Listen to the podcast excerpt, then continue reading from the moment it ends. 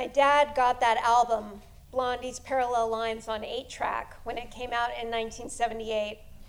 If you m- knew my dad, you'd know how surprising this was. His taste culture generally stayed firmly in the most classic of the classical Tchaikovsky, Brahms, Beethoven, far from New York New Wave. But that album became one of his favorites, and mine too. It became the soundtrack of the family outings and road trips we'd take. I was 10 and he was 50. Blondie put us in sync. And while there are many ways we've stayed in sync over the years, I didn't expect to have our paths converge the way they did in the last year. In February 2016, I was diagnosed with stage four metastatic breast cancer after a routine mammogram. I was about to start my four month stint of chemotherapy and realized my dad's health also had taken a sudden, precipitous dive. Maybe I shouldn't have been surprised. My dad had still been living his full life. Even though he was 88, had suffered from heart disease since the 70s, had undergone two open heart bypass surgeries, and was battling early onset Parkinson's, he was still going to work every day, running a law firm, going to court, driving. And then suddenly he couldn't. His gait had become unsteady, a shuffle that foretold deterioration. The day I went to the pharmacy to load up on painkillers, nausea meds, and steroids to mitigate my chemo side effects, I also bought him a cane. And I felt responsible. I feel responsible. As if my cancer caused his Parkinson's decline, that he might die because of me. My dad has always taken all of my woes and anxieties personally. When my 13 year old self couldn't find the right shoes to start my middle school, he patiently took me all over the city to secure a pair. When I was stressed out writing term papers in high school, or my thesis in college, or my dissertation in grad school, he tried to talk me through them. When I've had career angst, or financial angst, or parenthood angst, he problem solved with me. But cancer, the mother of all problems, was too much. He could no longer be the superhero fixer and make it go away, or be my dad the way he wanted to be. It was a physical kind of empathy. I was breaking his heart and making him sick. My cancer was killing both of us. So it was up to me to kick cancer's ass for both of us. And I took the lead. Just as he went straight back to work after his open heart surgeries and rarely took a sick day in his 65 year career, I worked through my chemotherapy and radiation, never missing a class or a grading session or a dissertation defense. I attended my kids' performances, did school fundraisers, volunteered at the school library, all the while navigating stomach cramps, diarrhea, hair loss, cancer, acne, nausea, and energy depletion. Oh, and I blogged about it all. Using myself and my experiences, what else? A teachable moment. I was proud to be like my dad, and even a modicum of self awareness couldn't stop me. So, 17 weeks into my chemo treatments, as the cumulative effects started to catch up to me, I rallied to go on an annual camping trip with my family. As if sleeping in a tent wasn't challenging enough, I went on a six mile hike to the tallest peak in the Santa Monica Mountains.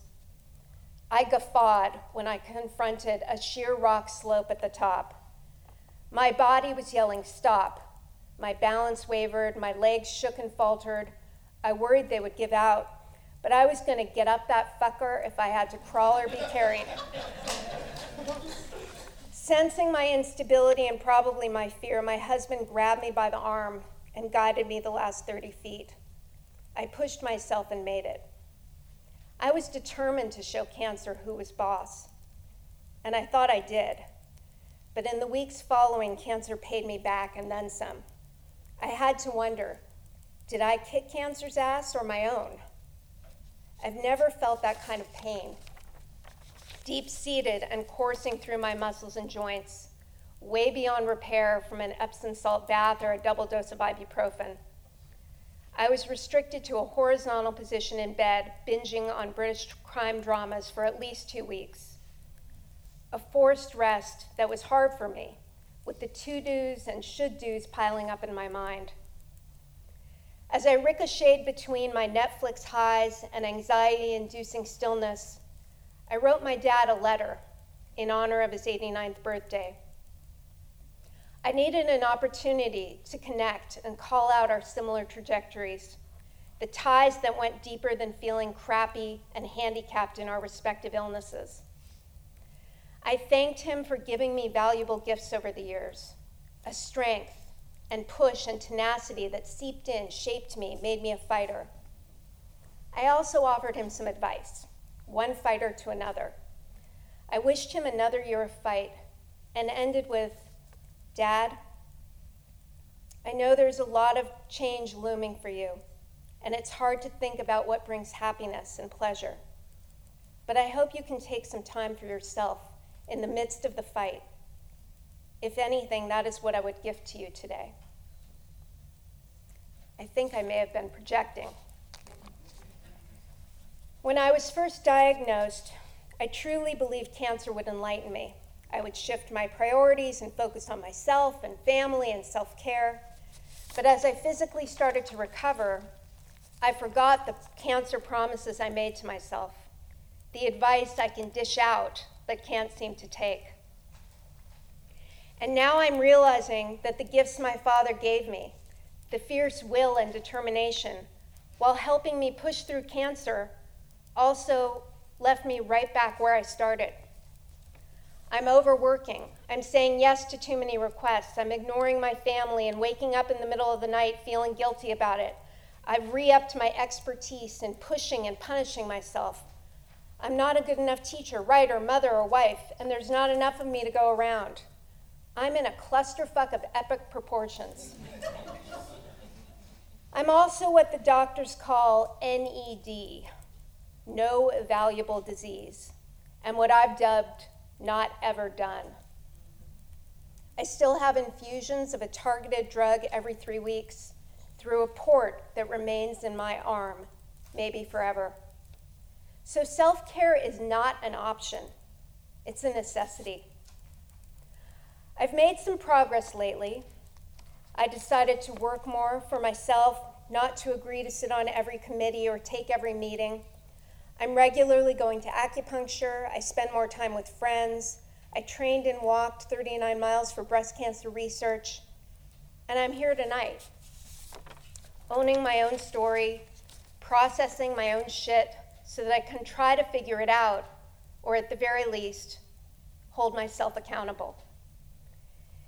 It's a start, but the pull of my dad's way is strong and ingrained. And not just for me. I'm hyper aware that every day I'm also modeling for my own kids. I regularly have the don't be like me conversation, especially with my 14 year old. But I still see him adhering to the template I know all too well over studying, over writing, over practicing. I witness in him a frustrating and achingly familiar anxiety and overwhelm.